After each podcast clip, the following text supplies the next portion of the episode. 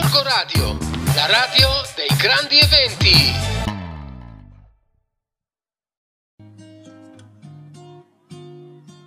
Buongiorno viaggiatori dalla vostra Rossella di Family Planet. Visto che siamo appena tornati da un viaggio meraviglioso in Toscana, che sapete se avete magari ascoltato gli altri nostri precedenti podcast che sia una delle regioni assolutamente che più amiamo in Italia, questa volta però siamo stati a visitare con i bambini eh, Firenze, quindi insomma eh, diciamo non ha bisogno di presentazioni. Firenze è la culla del Rinascimento, una delle città più belle d'Italia ed Europa per la sua arte, la sua storia e la sua architettura. Quindi è assolutamente tutto questo e anche molto di più. Però ecco, ci siamo chiaramente come sempre posti la questione se sia anche una città ehm, appunto a misura di bambini e la risposta è assolutamente sì. Infatti, innanzitutto le sue dimensioni sono a misura d'uomo, non è una città grandissima come può essere ad esempio Parigi o Roma e vari punti di interesse quindi non sono separati da grandi distanze. Infatti il centro storico può essere visto comunque in una mezza giornata, ci sono giardini bellissimi da visitare e anche chiese e musei possono essere vissute con qualche accorgimento anche dai più piccini. Noi quindi siamo stati a Firenze eh, appunto in questo periodo due giorni, quindi mm, diciamo in un weekend. Eh, se arrivate eh, in treno, innanzitutto c'è la stazione di Santa Maria Novella che eh, si trova tra l'altro a fianco dell'omonima e bellissima basilica e da qui in pochi minuti sarete arrivati a Piazza del Duomo. Se invece venite in macchina vi consiglio due parcheggi che sono eh, il primo in Piazza della Calza ed è, si trova proprio a fianco dei Giardini di Boboli o altrimenti l'altro si trova in Piazza Sant'Ambrogio vicino invece a Santa Croce. Sono entrambi eh, comunque sempre eh, parcheggi a pagamento. Per quanto riguarda l'itinerario, noi abbiamo fatto praticamente tutto a piedi. Il nostro itinerario parte a piedi, quindi da Piazza Duomo, con la meravigliosa cattedrale di Santa Maria del Fiore, dove spicca la bellissima cupola del Brunelleschi, il campanile di Giotto e il battistero di San Giovanni vi consiglio di decidere già da subito se salire sul campanile o sulla cupola e se potete di acquistare i biglietti online. Vi do anche però un piccolo consiglio local eh, che ci è stato proprio consigliato da un fiorentino doc, ovvero che eh, per ammirare la cupola eh, da un posto unico e soprattutto gratuito, a pochi metri dal Duomo andate alla biblioteca delle Oblate. Attenzione perché è una biblioteca quindi la domenica sarà chiusa Salite all'ultimo piano e eh, dalla caffetteria potrete bere un caffè con una vista strepitosa, il tutto in modo assolutamente gratuito. Da lì ci siamo poi spostati eh, in Piazza della Signoria, eh, un vero museo a cielo aperto perché oltre alla copia del Davide di Michelangelo, l'originale si trova eh, nella galleria dell'Accademia, potrete anche ammirare la Fontana del Nettuno, la statua equestre di Cosimo I del Gian Bologna, il Perseo con la testa di Medusa di Benvenuto Cellini nella Loggia dei Lanzi e naturalmente Palazzo Vecchio, che oggi è la sede centrale e museo del comune di Firenze. Sempre lì vicino eh, c'è anche poi la casa di Dante. Eh, sono infatti tantissime le raffigurazioni eh, di Dante a Firenze. Ho infatti la casa, eh, la sua casa natale, oggi è un museo eh, e si trova in una delle parti proprio più antiche del centro storico di Firenze, in via Santa Margherita. Da lì eh, poi potrete procedere verso un altro simbolo di Firenze, ovvero Ponte Vecchio.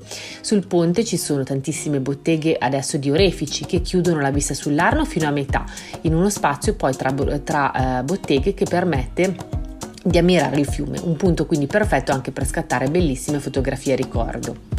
Una delle eh, chiese nostre però preferite è sicuramente Santa Croce. Eh, la chiesa ospita le tombe di personaggi storici celebri come Foscolo, Michelangelo, Galileo, Leon Battista Alberti, Alfieri eh, e anche in questo caso vi consiglio di prenotare i primi biglietti per evitare le file all'ingresso. Nel secondo giorno invece a Firenze abbiamo iniziato visitando i meravigliosi giardini di Boboli che in primavera risplendono con le fioriture. Un parco davvero meraviglioso di 45.000 metri quadrati che si gira eh, diciamo in 2-3 ore. Al loro interno si possono ammirare statue, strutture di pregio e eh, vegetazione rigogliosa. L'ingresso dei giardini di Boboli è eh, gratuito per i bambini e ragazzi fino a 18 anni e per loro è un posto perfetto per correre e giocare. Un altro luogo poi per godersi il panorama di Firenze è Piazzale Michelangelo. Si raggiunge facilmente con l'autobus o con la macchina eh, e quindi è un grande piazzale con tantissimi parcheggi da cui potrete vedere appunto la vista sull'Arno, sulla cupola del Brunelleschi e eh, sulle colline fiorentine. Poi ci sono anche i musei, perché chiaramente se si associa poi la parola musei a Firenze, quello che viene in mente è la Galleria degli Uffizi, che è indubbiamente tra i musei più belli al mondo, con la sua vastissima collezione di opere di Rinascimento di artisti come Botticelli, Michelangelo, Leonardo da Vinci Raffaello. Eh, però anche qui se decidete di visitare gli Uffizi con i bambini, eh, assolutamente prenotate online il biglietto e magari controllate sul sito della galleria se sono previste delle visite o degli eventi speciale dedicati ai bambini. Eh, infatti in questo modo la visita sarà più piacevole per tutti. Noi per motivi di tempo non siamo riusciti ad andare, eh, però sarà un ottimo motivo per ritornare a Firenze più avanti. Ci sono comunque altri musei eh, perfetti, più pratici magari da visitare a Firenze con i bambini. A pochi passi dal Duomo di Santa Maria del Fiore si trova il Museo del Giocattolo, noi l'abbiamo visitato ed è il più antico d'Europa. Eh, diciamo che tratta la storia e l'evoluzione del giocattolo da bambole e soldatini fino ai più eh, recenti che sono senza dubbio un'attività che i bambini eh, ameranno. E tra l'altro, ne, compreso nel biglietto di 6 euro a testa, c'è anche una piccola e divertente caccia al tesoro. Un altro museo è poi quello il museo di eh, Leonardo da Vinci, dove eh, potrete provare macchine progettate da Leonardo, ricostruite fedelmente e funzionanti, e tanti documenti e filmati che riguardano appunto il genio di Leonardo. Noi eh, per quanto riguarda l'alloggio abbiamo deciso di eh, soggiornare eh, a 10 minuti, a piedi, 10 minuti scusate, di macchina dal, dal centro di Firenze all'agriturismo Fattoria Il Milione che è l'unico agriturismo con piscina del comune di Firenze.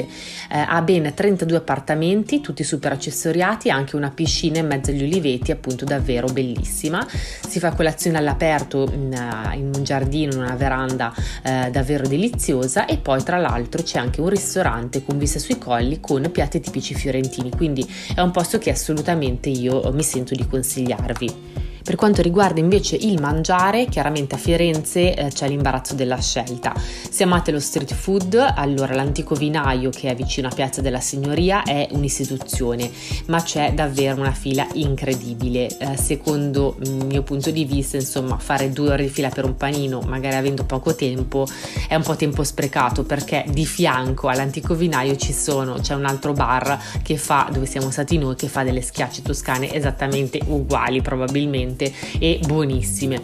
Un'altra alternativa è il mercato centrale dove troverete tantissime bancarelle e negozietti con prodotti tipici toscani e italiani. Per l'aperitivo invece vi consigliamo il locale Serre Torrigiani che ha un bellissimo giardino e tantissimo spazio, si trova proprio di fianco eh, al Giardino dei Boboli a Piazza della Calza.